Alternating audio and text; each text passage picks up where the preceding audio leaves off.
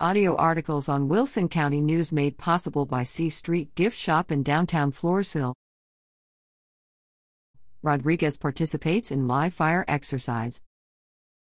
U.S. Navy Aviation Ordnance Airman Uziel Rodriguez of San Antonio, assigned to the Nimitz class aircraft carrier USS George H.W. Bush, CVN 77, fires an M2A1 machine gun during a live fire exercise, October 24. The George H.W. Bush Carrier Strike Group is on a scheduled deployment in the U.S. Naval Forces Europe Area of Operations, employed by U.S. Sixth Fleet to defend U.S., Allied, and partner interests.